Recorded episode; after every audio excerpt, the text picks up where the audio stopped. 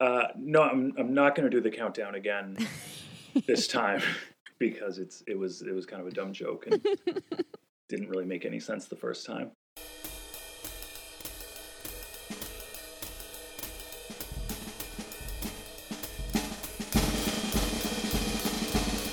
Uh, welcome to Tell Me Why I'm Wrong, the internet's favorite podcast about why Amos and Sophie are wrong. Uh, I'm Amos, one of your co-hosts. And I'm Sophie, the other one.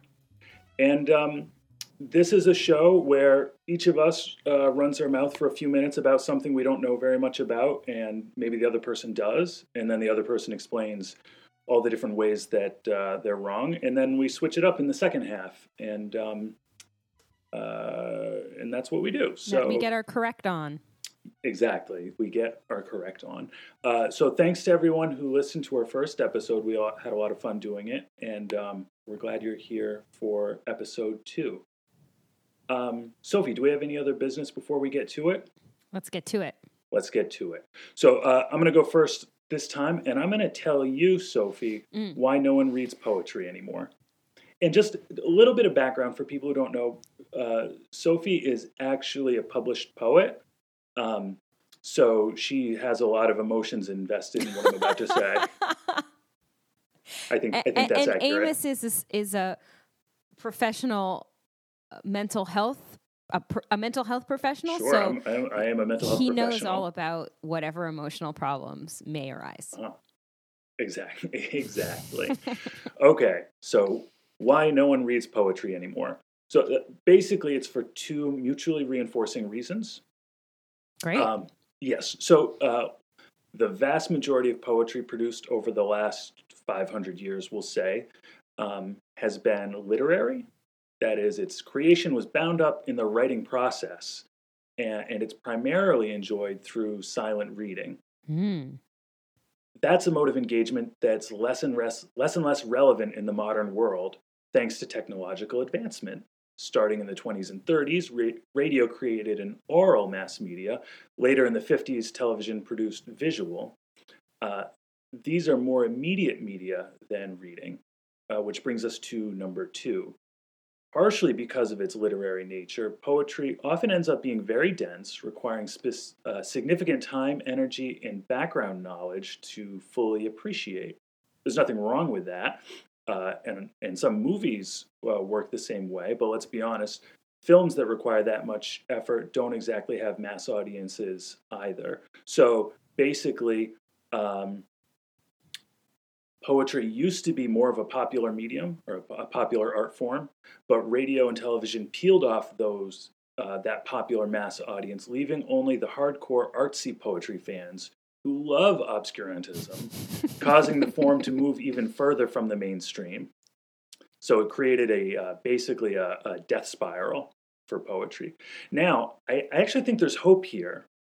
Uh, just as the technology of radio and television killed literary poetry, the te- technology of the internet could give birth, or perhaps rebirth, to a different kind of poetry. Uh, Joe Weisenthal wrote a really interesting article a few weeks ago about how social media like Twitter, Snapchat, and Facebook uh, have a lot of the features of an oral world as opposed to literary.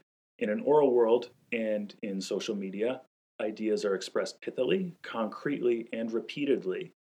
Um, perhaps we'll see a new poetic art that takes advantage of these features of the medium. It won't be Homer, but it will be something more like oral poetry than the literary poetry we've known. So, tell me why I'm wrong. Well, that was very articulate and convincing. Oh, thank you. Yeah, and uh, I think in the argument that you've built, it would be hard to tell you that you're wrong or why you're I wrong. love, love hearing that. But I'm going to walk Oh, all the I- way back to the I knew there was a start. but. Yeah, Okay. there always is. Uh, because before we even get to the question of why people, what was it, why no one Mhm. reads poetry anymore? Literally no one. It seems to me that we would have to prove that no one reads poetry anymore. And going Yeah. even further than that, I would really think about this question. I would break it all the way down like the annoying close reader that I am, which I've trained to, been trained to be by reading a lot of poetry and say, okay, if we have to prove that no one reads poetry anymore. I want to know who the no one is, or who the anyone was, or the someone, or the everyone was. And if we're going to say anymore, I want to understand what was, who are these, what was this time when people did read or I think it was the question was why does no one care about poetry anymore? I don't remember exactly what the original yeah well okay maybe but, I but, maybe but so my question is, okay, like 500 years. So you said Homer, but that's like that's even like that sure. That's more like Homer. that's more like 2,700. Yeah, I mean, so Yeah. so at some point poetry was all oral because there was no such thing as writing. Yeah. And then you know both existed for a while, but I you know I, I somewhat arbitrarily picked 500 years. so- yeah. I, yeah. I I think that all of the things that you're saying about technology and like the technique of writing and receiving poetry and all those kinds of things are true. But I guess the question I, I'm I'm more skeptical and I don't have the data for this and I wish I did and maybe somebody does and they'll give it to us and, and then we'll know really who is wrong. But I wonder whether this like let's say not 500 years let's say 100 years or, or, or 50 like just to Mhm. start i'm not sure that i have so rosy a view of the everyone versus the no one then um, there's an idea that people read a lot more poetry then than they do now but i'm not sure that's true i think that may be a distortion of um, I mean, we have all these artifacts from this time, and we care about the poetries that got written Yeah. and published, and the reviews that were written, and the things that people said about them, and what becomes famous, and what gets published in analogies and uh, not analogies, anthologies. Um, but like, do we really know that a higher percentage of the population used to care about or read poetry 50 to 100 years ago Well, than now? I don't let- know. let me let me put it this way. Uh, we we have a thing called the poet laureate of the United States, Mm. and I don't know. How, do you know how long they've been doing that? Yes, I do. Um, How long? How long? Well, the uh, okay, so I used to know this really well, but I don't think it's very long. Um, I think Kennedy may have been the first president to have a poet laureate. Previously, there was something called the libra- librarian. It was a Librarian of Congress appointment, and you could be. It was a special poet appointment, and this also, I think, uh, originated in the fifties and sixties. But it's it's not like Lincoln had a poet laureate or George Yeah. Washington had one either. But but even now, can you imagine? Just as a thought experience, like like if there if we didn't have poet laureates before, could you imagine such a thing being created now? Like that seems kind of bananas to I, me. I actually don't. I mean, I don't know uh, about the national or the the federal position, but I know that a lot of towns are creating positions for poets laureate now, and I happen to know uh, a person who I think is the first poet laureate of her small city. Um, sh- she may not be the first, but I, I think that there wasn't one before her. Um, that doesn't mean that it comes with any. The position comes with any like job security or money or anything. I think it's a you know it's an honorary position. But Yeah, yeah. I actually think that that might be a new trend. Um, that doesn't again that doesn't mean that more people care than before or less people care than before. Um, but I guess I'm wondering whether like we're even using the right rubric. How do we know what people care about and what people read? I mean, it's notoriously hard. Reception theory and the history of reception is notoriously hard to pin down because it's really hard to understand who and what was watching yeah, and or there's a lot reading. of there's a lot of contingency involved in what's what survives to the present day. Yeah, I mean, I will. I will say that I think one thing that I've noticed is that, um, say in the in the early '60s, or or even before in the in the 40s and 50s, it seems that there was a really special cadre in, in the United States and in let's say Britain. So in like the Anglo-American English-speaking world, there was a really special group of editors. So people who were literary critics and writers um, who who happened to become editors of journals, and they really cultivated talent and reached out to their friends, and everyone sort of knew each other. And that can be really insular and closed and problematic, but it also made this really robust poetic community. And I think like the people who now would be in those roles are not in those roles. I think that we don't we don't live in a golden age of editors right now, and that might have something to do with the not caring so much because if you have these kind of centers of production or of publication Yeah. that that can be i think like really invigorating and exciting um Well, I, I would put it this way. I think I think for one, if, if we don't live in a golden age of editors, and and uh, maybe that's true, but I think that is likely also a function of technology. For sure. In in that that that uh, you know by by democratizing the means of distribution, the internet has uh, eliminated a lot of the uh, power of editors over what makes it out there in the world. Um, I but I think that was like that, that was gone long before the internet. But I guess the other question I have is what's poetry? Because um, you know, there's this rise of of well, first of all, there's like the, it's not new, but spoken word is um, is an oral form that, but definitely not poetry. Well, we could have a conversation about that, but I, I mean, I, I think it it often is pretty one note, and so that can be I think that can disqualify it as like good poetry. Yeah, but, yeah, yeah. But I mean, Bob Dylan just got the Nobel Prize for Literature, and some poets I know are really pissed off because sure. they feel that um, that was the um, one thing we had. They said, sure, but I'm not pissed off. I I think Bob Dylan is probably, I mean. Uh, possibly the greatest living poet of the English language, and I. So I don't. Hmm. I, I, I, I don't mean, have strong feelings about Bob Dylan uh, I guess I don't know. I, I have heard the argument that if you read his lyrics, they don't actually hold up as poetry. I mean, they, they function the as song lyrics. I would give him the prize just for the the, the pump don't work because Vandals took the handles. I I, okay. I mean, right there, give but, him a, give him some kind of award for that. But I actually think that that award going to Dylan uh, speaks to my argument, which is that other means uh, other sorts of media have um, have taken poetry's well have taken poetry's place in the world. Like this is an award, the, the Nobel Prize for Literature, that has historically gone to poets and novelists, mm-hmm. and, and now playwrights. and playwrights. Yeah, yeah, yeah. Um, and now it's gone to someone whose medium. It's not even. Yes, he like writes down words probably, but really his his medium is recorded music, which is which is a uh, a 20th century art form. Um, you know yeah, what I mean? Like it's not it's not just belongs, a he's not I'm, just a songwriter. He's a he's a, a creator of recorded music. I suppose that's true, but I feel like he he kind of belongs to like a, a bardic tradition.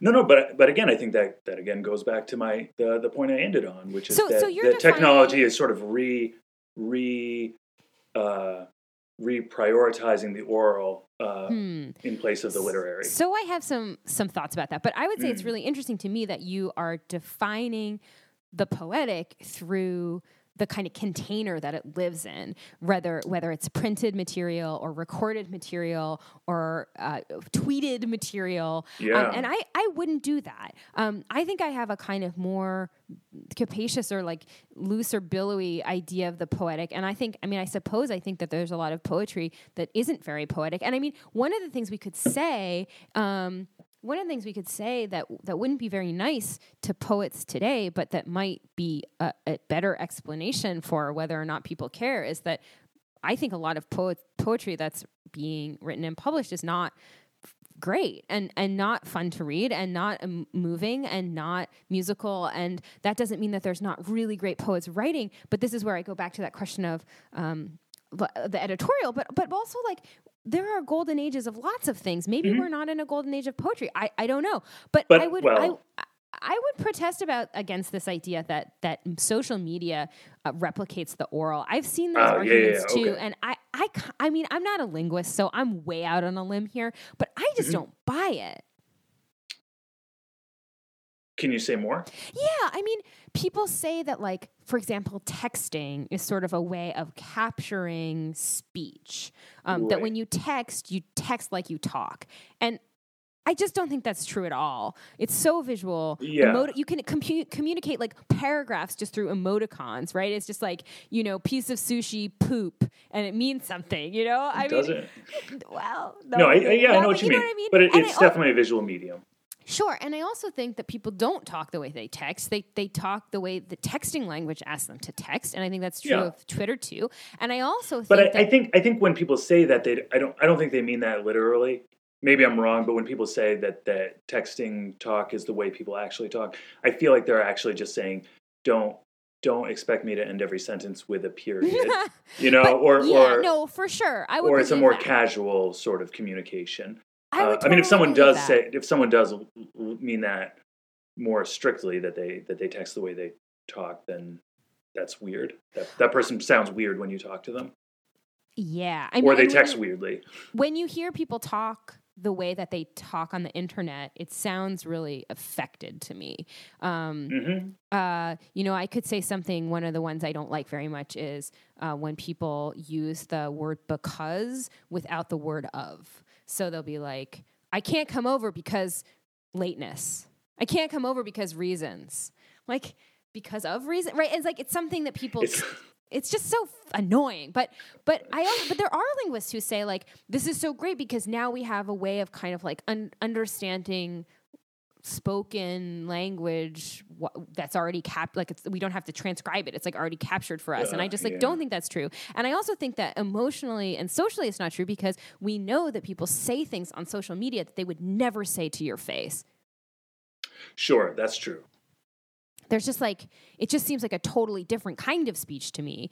Uh, now we've wandered way off topic but but i mean maybe there's a poetry that can emerge from that. I think there's a poetry that can emerge from anything but i i guess i'm just still wondering like is there a mythic time when people when some like large segment of society really like read and enjoyed and cared about poetry? I i want to believe that that's true and i think it's true of the poetic like that we always have some investment in the poetic in in the things in speech or in in in works of art or in song that are poetic but like i don't i don't know that there's a time when like some majority of the population of any population is like really like wow i love reading ts eliot so much Well, so I- I think I think this also. I, I mean, I think you're right. I don't think T.S. Eliot was ever popular entertainment, but I think poetry was. Um, I mean, uh, I'm trying to think of an example here, but like, but not song i mean like actual written poetry are you thinking well, may, maybe written, maybe not written. I'm not sure. Um, Because I mean, aren't we also like talking about some slice of society that's like somewhat elite? Always. Well, I mean, unless we're talking about folk But again, I think- songs. and well, and maybe. like, hmm. sorry, go ahead. Well, I was gonna say maybe maybe elite, but it, but I think it's a question of degree. I think right now you have to say that poetry, as we normally understand the word, is a very elite. do you um, mean only poetry that's being produced right now, or do you mean Yeah. poetry from the past? Because No, I let's mean, say poetry like that's being produced Garrison right now. Keillor puts out like his book Oh, of American poems. Don't get Americans don't get me like. started on Garrison Keillor. no, because I, Seriously. I would not tell you why you're wrong. I'm Screw sure that I would completely agree with you on all points.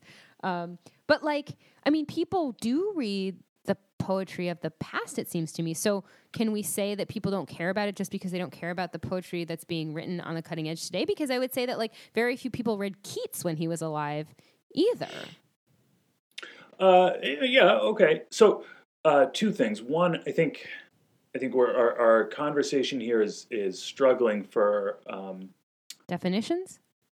definitions and just precision of words like like a lot of people and no one. Yeah. Well, that's what I So- mean. Like, where's this data? I don't know. hmm I I mean uh, that's yeah no it's that's a good Like, someone's done this work, right? Like, we don't even know what country we're talking Lis- about. listeners.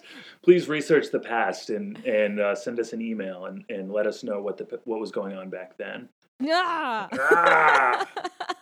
Ah, yeah. I mean, I I think I think uh, um, yeah. I mean, maybe maybe this is an example of of me having an idea about what was going on in the past that is not that is not accurate. But you know, geez, you know, I I, I feel like. Yeah, maybe maybe this maybe this maybe this is just me me making stuff up, but I feel like Go right ahead. well, just that that poetry being even if you talk about so I think this is definitely true of po- poetry being produced today that it has very small audiences. Sure. And like if you if you just look at the, you know, the volumes of new poetry collections or books being sold, you know, they're they're bad, I think It's not a best. N- nothing is a bestseller. ever. Yeah. And even if you look at old poetry, probably you know, like a, like a, the work of dead poets. You know, some probably the vast majority a of sales of society of those books.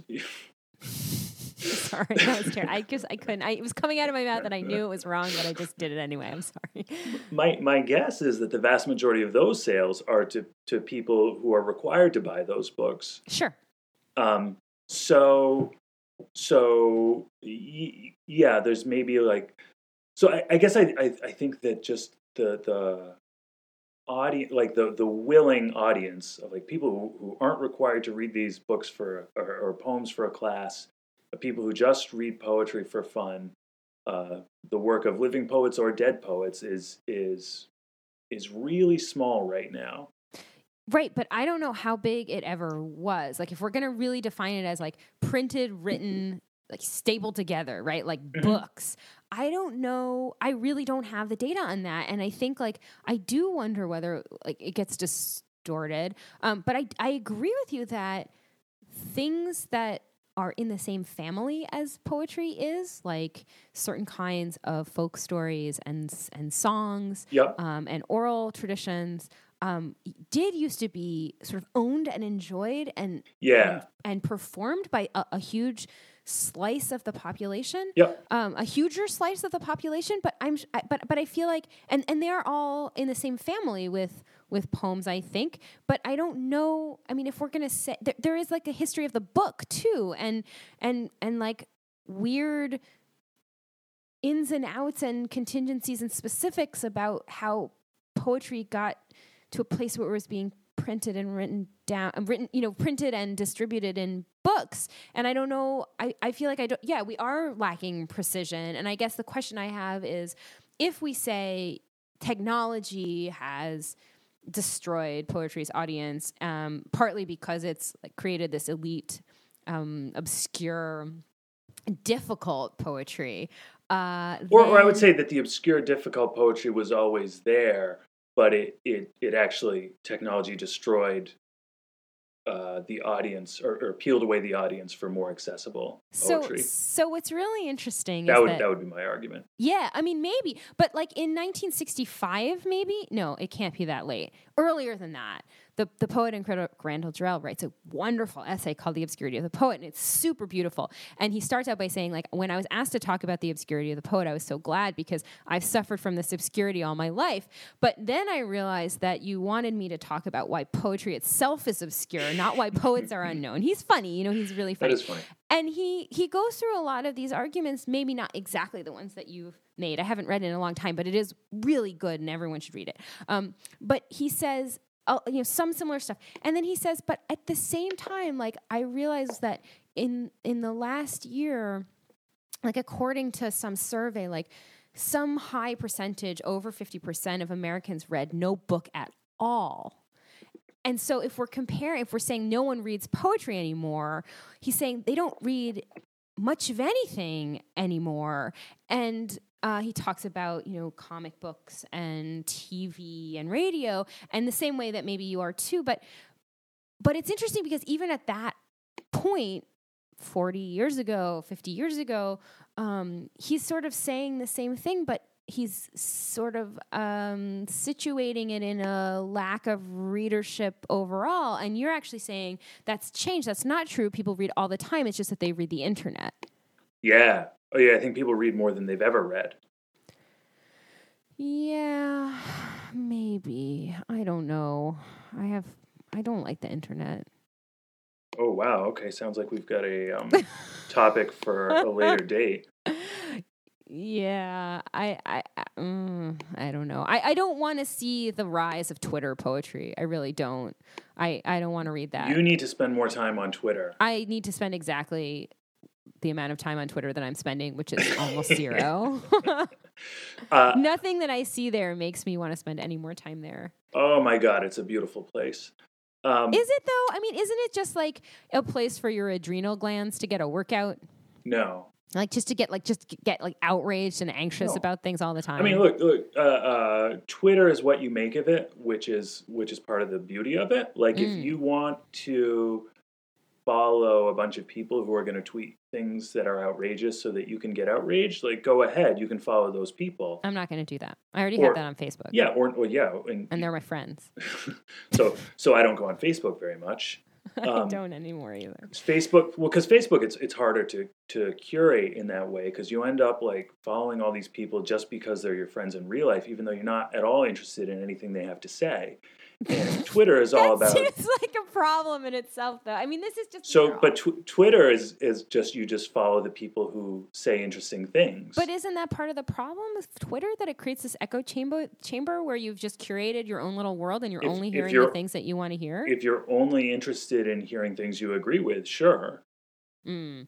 um, yeah, I mean, if, if you want to do that, you can. But again, it's it's what you want to make of it. So, like, I follow people I disagree with. You know, I Mm.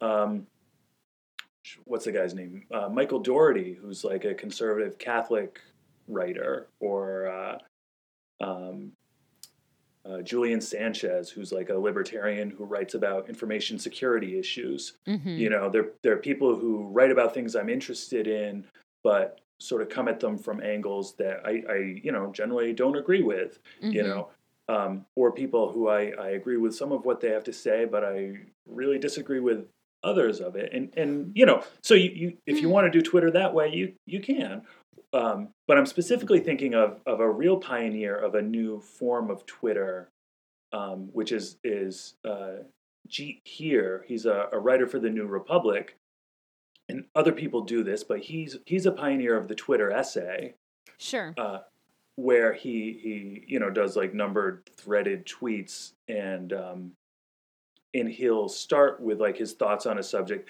It's often something crazy, like you know something that he could never get published on in the New Republic. It'll be like you know politics and uh, Marvel Comics in the '60s and how that relates to I'm excited Yeah. that we've now mentioned comics twice because we're going to have a comics episode in the Yes, future. I'm yeah. pretty psych- psyched about it. I think that's going to be a good one. Yeah, But- I think so too. But, and then as he as he does the essay, you know, people are responding to the points he's making, and he can incorporate those responses into the essay as he goes, and like pull out things that people are saying, and either say, you know what, actually, you're right, I was I was wrong about this, or I didn't know that. That Mm. changes things, or yeah, that's sort of true, but it's also not true in these ways, and it ends up being a conversation that's all incorporated into this one threaded Yeah, Twitter and- essay, and yeah. it, that doesn't work in any other medium. No, and that's all lovely and great, and I understand we're supposed to celebrate all these things, but it seems really uh, distracting and uh, Oh, totally. frustrating Yeah. to me. Yeah. Um, but but I but I think you raised something really interesting that I had a kind of insight, which was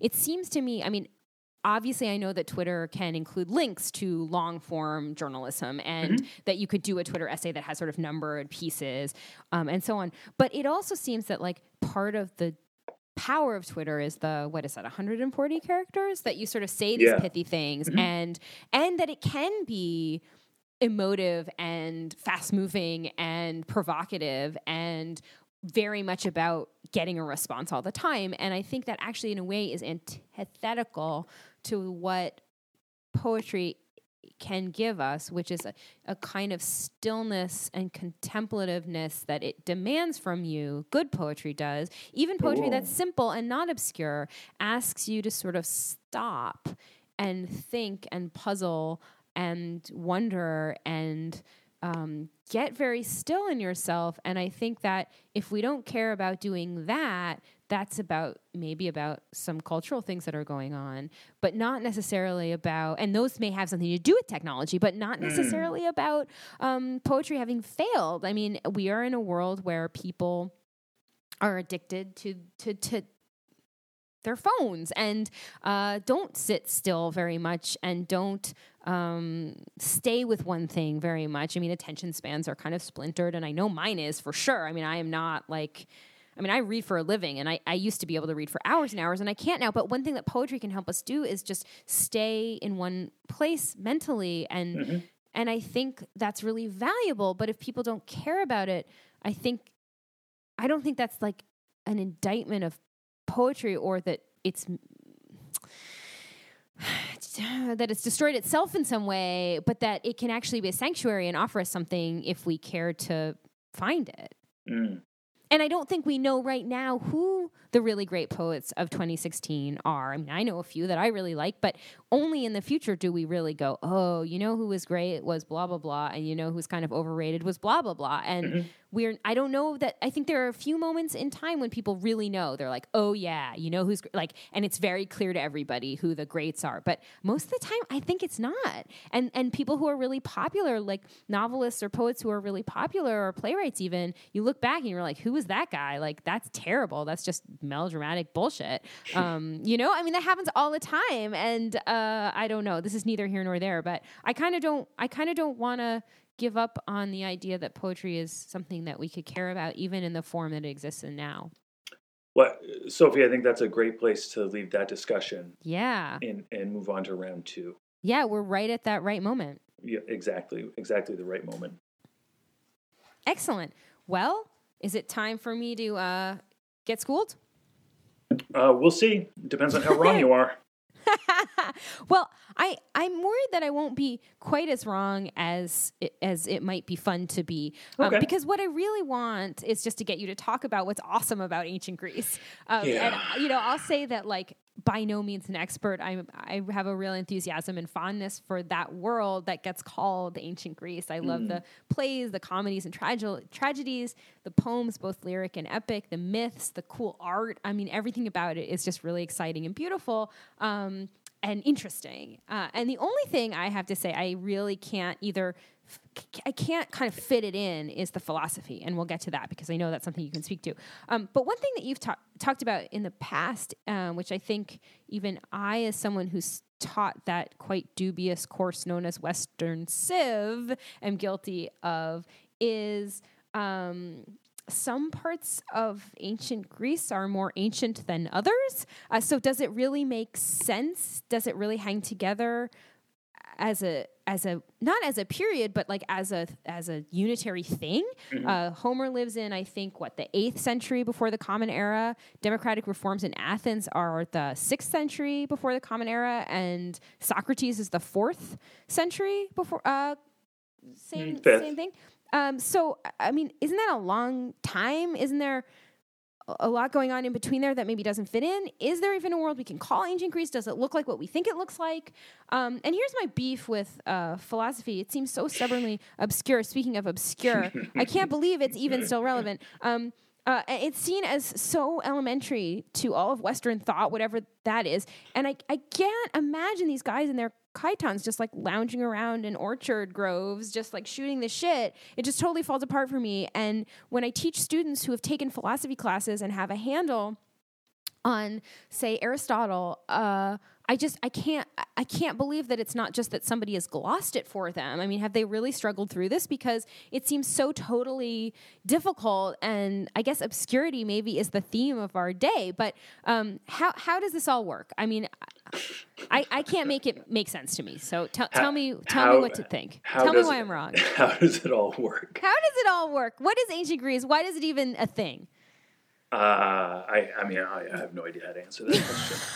I mean, so so uh, I mean, the, I, I think you're right that the term ancient Greece sort of elides a lot of um, a lot of diversity and a lot of differences within that one sure. word. Um, right, all the city states, all the islands. What is? Oh, yeah, sure, yeah, and and you know, Greek speakers.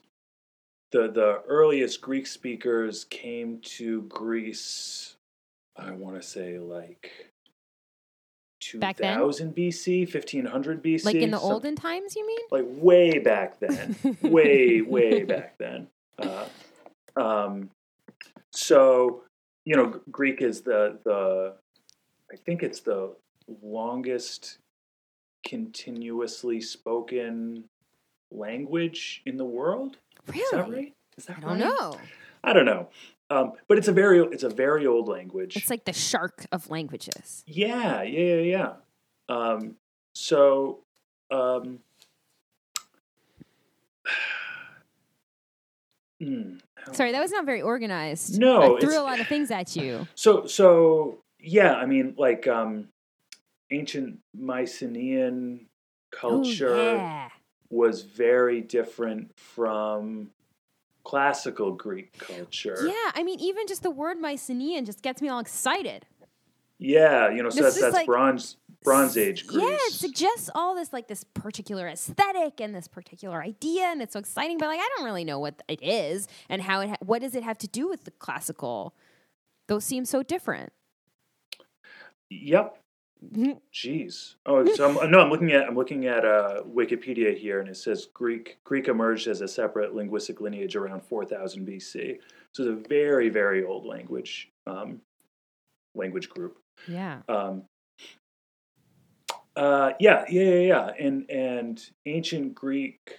You know, I don't know. Where do you want to cut that off? Is that I guess that'd be before, just before like medieval Greek. So you're talking about like, Oh. like from somewhere around, you know, 2000 BC to like 400 AD, something like that, or or CE, as you historians say. We're trying to, you know, like not be quite as much assholes as we No, were it's- in the past. I'm wor- yeah.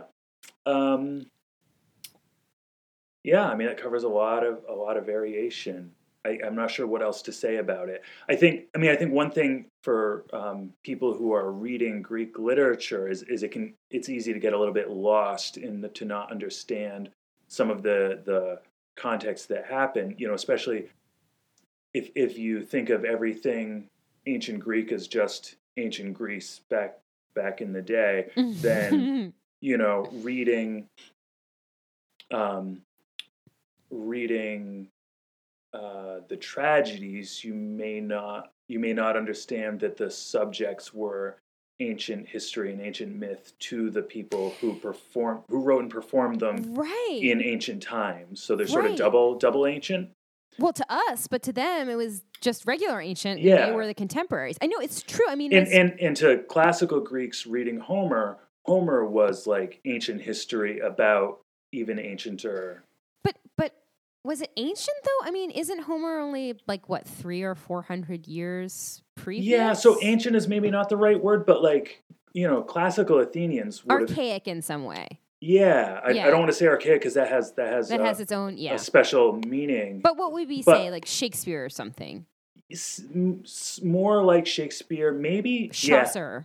m- yeah, maybe more like Chaucer. Like uh, Homeric Greek as a language is is very different from Right, classical right. Greek, and specifically the vocabulary. I mean, the the, the grammar is different, but Yep. the vocabulary is quite different, and Oh, interesting. See, I'm so glad I got you to talk about this. Yeah. So so classical uh, Greeks actually had to study vocabulary on, in order to be able to Sure. read Homer fluently. Is this about um, the or- colors? Can we talk about the colors?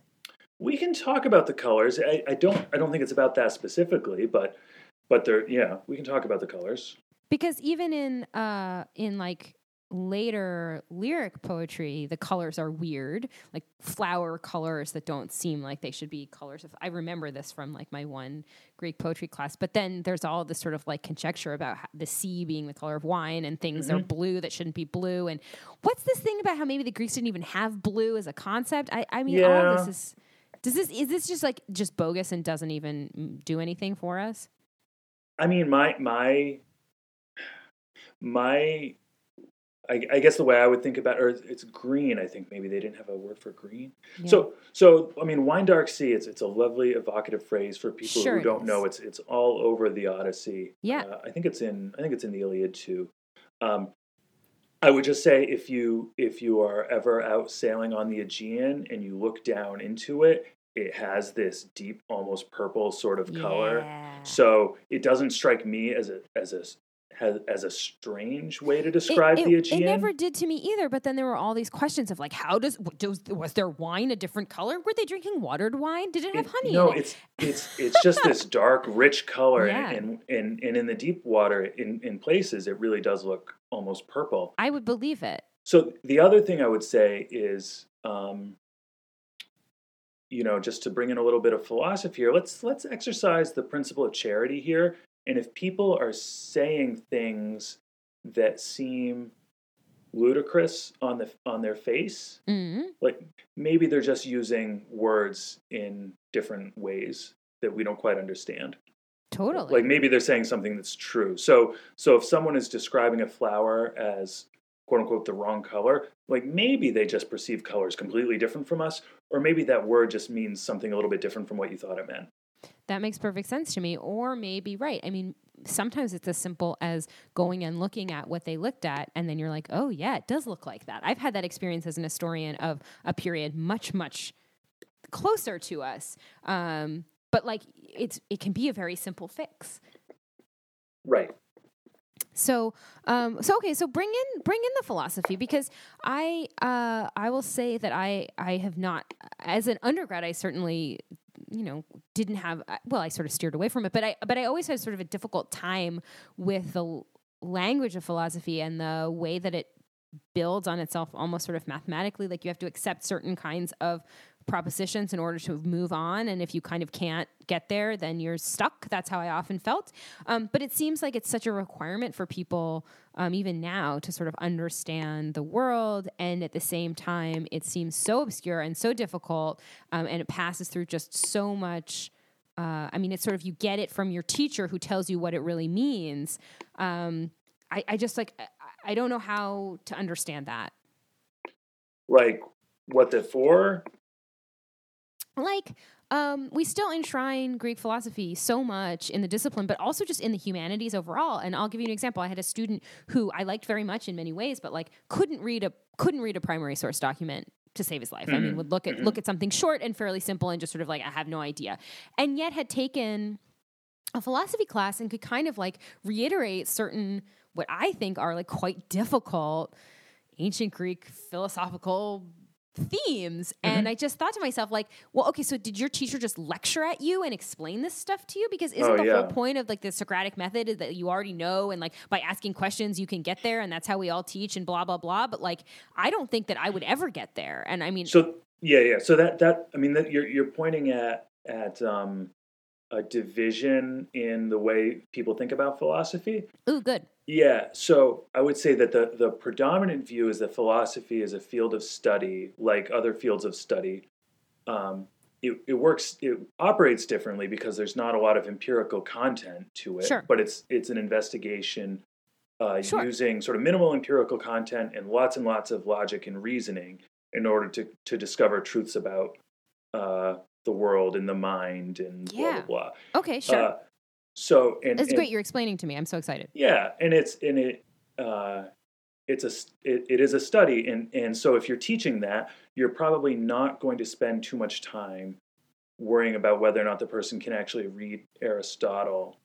Uh, and you, you probably are going to lecture. And, and, my guess is that that student uh, was the victim of, of lectures about Aristotle. Wait, hang on. So hold on because I thought you were saying it's a method that you want your students to No, no, no. I'm not saying it's a method. I mean, I'm saying it's a field of study. Okay. So what you're saying is but there but that there is a kind of content versus method thing. Yes. And so if you want your students to understand what Aristotle said, you just tell them. You tell them what Aristotle said, and then they can use that as the basis for sort of further arguments. But wouldn't Aristotle be mad about that? I don't think Aristotle would. With Socrates? Yes and Plato would. Okay. So now we're somewhere. Yeah, yeah, yeah, yeah. So okay, so great. the other side of this division would be people who view philosophy primarily as a process mm-hmm. uh, rather than as a as a field of knowledge, uh, where what's important is is the pursuit, uh, uh-huh. the uh, the effect on the you know Socrates and, and Plato would say the soul, the psyche of the person exercising it.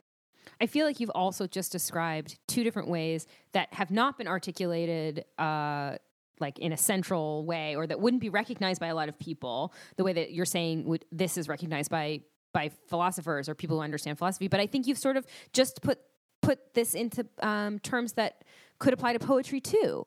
Is mm. poetry a method of understanding the world or apprehending beauty mm-hmm. in language? Or is it something that you should just sort of, you should know some poems by Robert Frost? You should be able to know these things and you should have a kind of repertoire of, right? I mean, you were talking about that, about the sort of obscurity that like we, you have to have a certain kind of like toolbox to approach poetry because it's full of references. And yeah. I guess it sort of seems like a similar thing. Yeah, no, that makes sense. Um, so I, I, should say that this that this sort of um, methodological view is Mhm. is I think is I'm not even sh- I'm not even sure that a lot of people who study philosophy would acknowledge that this is a legitimate division. Okay, they would say that that's logic or rhetoric or something like that. Yeah, Some other field. o- o- yeah, or or you're actually getting to some sort of weird religious mumbo jumbo. maybe, maybe. Uh, okay. so I, I should say that that having studied philosophy from someone who went to St. John's College, like that that was the sort of method that I was taught Mhm. philosophy, where um, you know there there was value to be had by engaging with primary sources, with the actual words of the Mhm. philosophers. And maybe yeah. even in the original language, right? Maybe, yeah, yeah, yeah. I mean, we, we read everything in, in almost everything in translation. You know, it wasn't But until but I've seen your your dictionaries. You have you have I some have Greek read, reading, right? Yes, I have. I have read some Plato in Greek, um, but but that that's um, that's part of the process. Um, is actually like wrestling with the words of the Mhm. person. Now, I, I should say that that's maybe less of the process with Aristotle because the stuff he wrote, he was trying to write as clearly as he could, and he was just trying to express his ideas. hmm Um, but it's very much the process for reading Plato, who writes in a self-consciously literary form. You know, he But- Plato didn't yeah, write yeah. essays; he wrote dialogues. But what about like okay, whoa, but see now we're back to the whole like social media oral forms thing. He Mm. wrote dialogs. Mhm. Does that mean that he but aren't they even more artificial because they're trying to capture a spoken form? Because when I think about the dialogues, I literally imagine like these dudes sitting around being like, "Well, what do you think about this, dum dum?" You know, and like I can't really believe that this is the kind of conversations that people were having, but I guess I can. Well, it's a literary form, so I don't I don't think you have to believe that they're you know anything like transcriptions of actual conversations. Though some people make that argument, especially Sure. about the the you know di- Plato's dialogues that people think are, are quote you know early ones. They'll say like, oh yeah, this he was these early dialogues he was trying to reconstruct a conversation that Socrates had with a guy right, one time. right. Uh, And I'm I not, think we I'm not sure there's any don't- reason to think that that's true, but people say But, that. but isn't that what we get? I mean, it seems to me that like for those of us who are not particularly who haven't spent a lot of time studying with like serious mentors about this that's just the story you get like this was a conversation that plato had with mm-hmm. socrates right Yeah. where like here's the story that's here's the like weird conversation that socrates had with that boy where like suddenly the boy realized he knew everything that he didn't think he knew just by being asked yeah, questions by socrates the slave And- boy. Yeah, yeah. Sure. And like we all just sort of were like, okay, I guess that was like just happening around, like just hanging out with like what, like with uh, Diogenes in his tub or something, just like hang, hanging around. Like, right? I like have this cartoon version of like all Mm-hmm. these guys just kind of like hanging out in like the groves of Academe or whatever. And I guess maybe That that's just later. not true. The, the Gro- okay, so yeah. good. All right, so now I have a timeline I can work Yeah, with. no, that was the yeah that the Groves Academe that was uh, Aristotle's school, so it's later than uh, Plato and See, I Socrates. don't, I don't have it's So- all back then to me. Yeah, and I'm So- uncomfortable with that. Because it seems so undifferentiated. It's like I don't know. It's like those weird paintings that are George Washington with the dinosaurs and like Elvis is there. I like I like those. I, I I found one with um like I think it's Bill Clinton with an Uzi and like and he's like standing there with like a woman wrapped around his leg. Uh, yeah. Um, I, I had more I wanted to say about. Oh, well, no. So so so you know, people in the first school who who view philosophy as a body of knowledge will read Plato, and they'll read uh, they'll read the dialogues as as just essays that happen to be written in dialogical form for no Mhm. particular reason, Mm-hmm. uh, and they'll read Socrates as being Plato's voice. Um, and other people m- might read those dialogues differently, where like where questions like, you know, when was this happening might be important, or where was this happening? Mm, that's always important to me. Yeah, or or how does this relate to other dialogues? Like like oh, I'm. I'm reading the Sophist. Um, oh, that's interesting. You know, because of the the setup at the beginning, we see that this is actually happening on the same day as the Theaetetus. Like, what Mm. is that? How is that important? What does that mean? That's the kind of stuff that makes me feel so much more grounded. Oh, I see. These are both dialogues that are happening after Socrates' trial, but before his execution. Yeah. Huh. Um, and and then you start wondering, like, okay, so so if these are if these are literary works, then maybe we shouldn't assume that Socrates is speaking in Plato's voice. But do you mean they're happening on that day, or they were written on that day? They I mean, they're happening later? on that day. They're like little plays. And okay, they, but but they're little plays that were written. Who knows when they were written? We don't know. Okay, we, don't just really know. There's Okay. you know there's there's scholars who will tell you you know which which ones were written roughly when, but um, honestly, And I what- think it's all guesswork. What were they written on, and how do we still have this? Yeah. So uh, I mean, we, we have copies of copies of copies, right? I mean, that's what we Yes, have, just like yep. Sappho or something. Yep. So I think they were probably written on papyrus scrolls, Mhm. and they were yeah copied onto other papyrus scrolls, and they were found later. I mean, you know, one interesting thing is just uh, Aristotle has been much much more influential on Western philosophy than Plato has in a lot of Mm. ways. Mhm. Um, I think one of those is is because of this this division between um, philosophy as a body of knowledge and philosophy as a as a process and a method. And Aristotle is you know he's firmly on the um, body of knowledge side of things, Hmm. um, but also you know Aristotle um, survived in Latin Mhm. when Plato didn't. Right. So he got picked up by medieval scholars. Yep. And Plato kind of disappeared for a few hundred years and didn't really pop up again until the 15th century when the Turks conquered Constantinople and a bunch of Greek refugees moved west with um, with their Greek literature. Yeah. Okay. But so they Um, have it. It's just that nobody else does. Yeah, well, I mean, there was this division between the, the Greek speaking East and the, Sure, the sure. Latin speaking West, and Sure, there wasn't course, a of whole lot of uh, intellectual interchange between them. Right, right, right, right. Of course. Um, Uh, okay. This is Yeah. this is making I more mean, I've sense. got I've got more to say about philosophy in Greece, and I, I think we're going to have to at some point we're going to have to come back and do do another episode that involves Greek um, stuff. But Yeah, I, for I just want I want to say uh, I think an important point, like I've, I've talked about um, Plato as being a um, a literary philosopher, but before Plato, so Socrates didn't write anything. He he Mhm, worked right. entirely in in uh, uh, as an oral Right, philosopher. speech. Yeah. Yeah. but before him, ph- philosophy was primarily composed in verse. Ah. Primarily, maybe Ah. maybe entirely. Like if you like read the pre-Socratic. Who are those guys? Anaximander, Parmenides. Um, oh shoot, what's the guy's name? Who's the guy who's Uh, like, I want to know where the blue goes out of the sky when the sky's not blue anymore? Oh, I don't know. That's a nice line though. Yeah, right. Um, yeah, so so all those guys uh, wrote um, wrote in verse, Sure. which I think is interesting.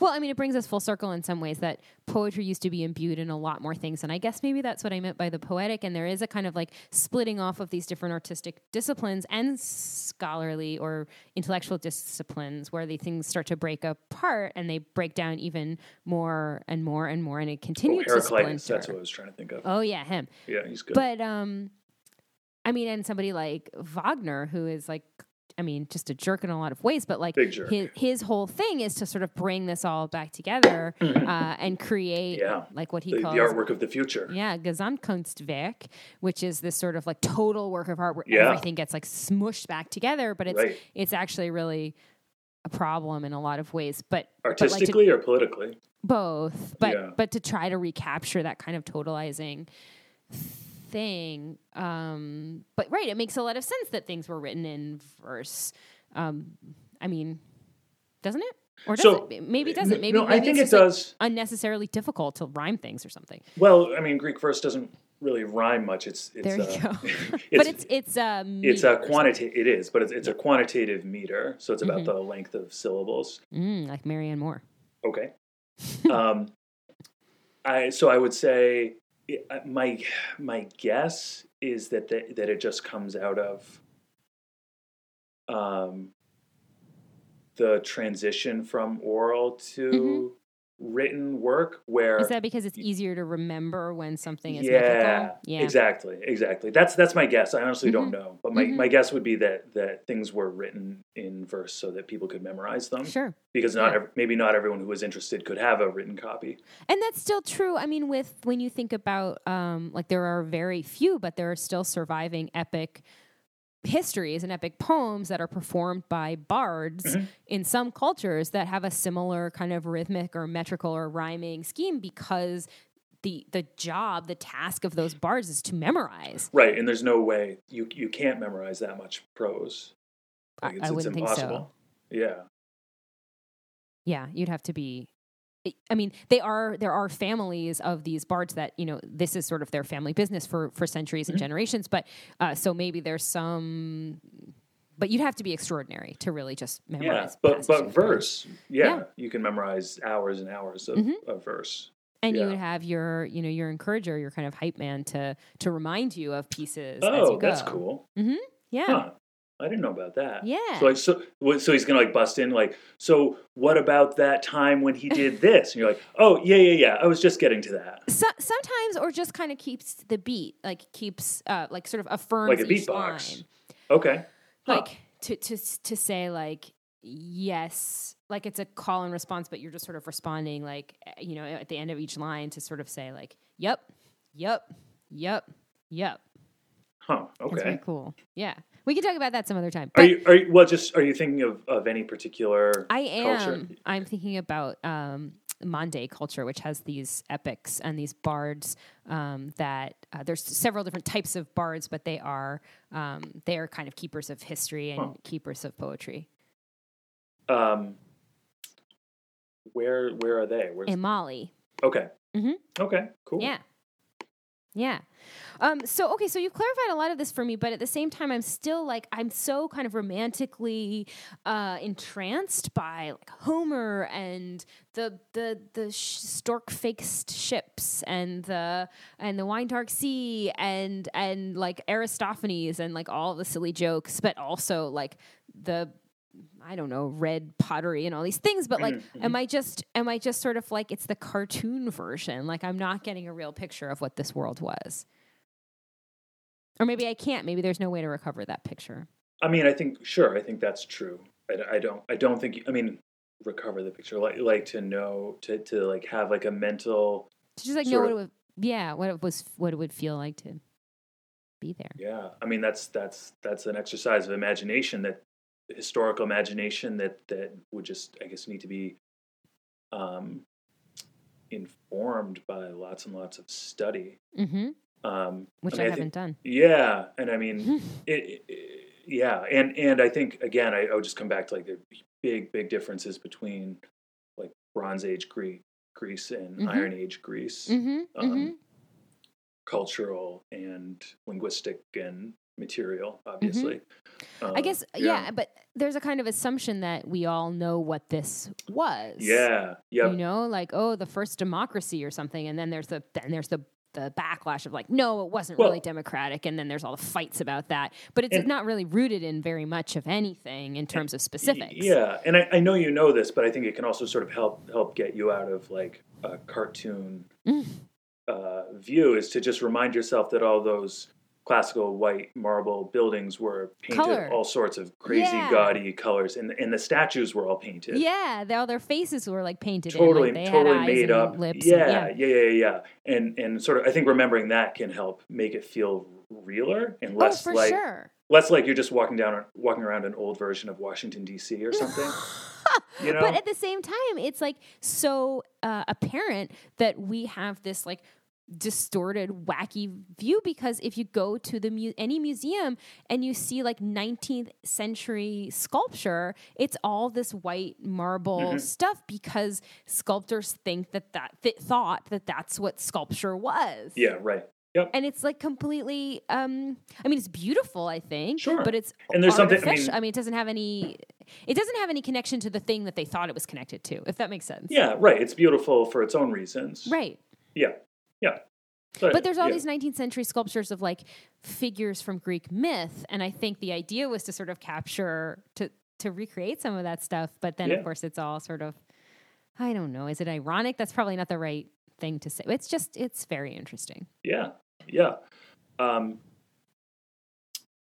So, the, so the truth is that I'm not wrong so much as I need more instruction.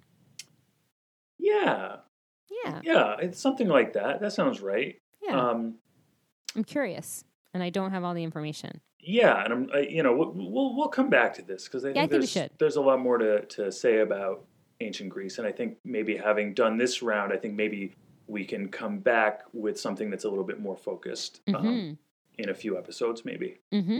Mm-hmm. Absolutely. So, so Sophie, I think we I think we should stop there. We're just about at an hour here. I think you're right. I'm looking at the time as well. Yeah. So um, thanks everyone for listening once again. Uh, you should follow me on Twitter since it's a place of beauty and wonder. Uh, follow me at, at Amos Worth. Don't follow Sophie because she's not there. Uh, you can follow follow me away from Twitter. Follow You- me to the hills. You can also follow the the show at TMWIW podcast. Um, you should check out our website, uh, tmwiw.net. Uh, there's show notes for each episode, so that's going to be tmwiw.net slash s1e2 for this episode, um, with links for all the things that we talked about. And that's probably it, isn't it? I think it is. Oh yeah, tell tell all your friends about the show. Uh, if you if you like the show, share it with your friends so that they can listen to it as well. And who wouldn't want to see people telling each other why they're wrong? In this most holy of holiday seasons, give give the gift of tell me why I'm wrong. in an in a nice way without getting too mad at each other. hmm Mm-hmm. hmm Uh, okay, well I guess I guess that's that. Uh, good That's that. talking to you, Sophie. Great to talk to you too. Bye. Bye.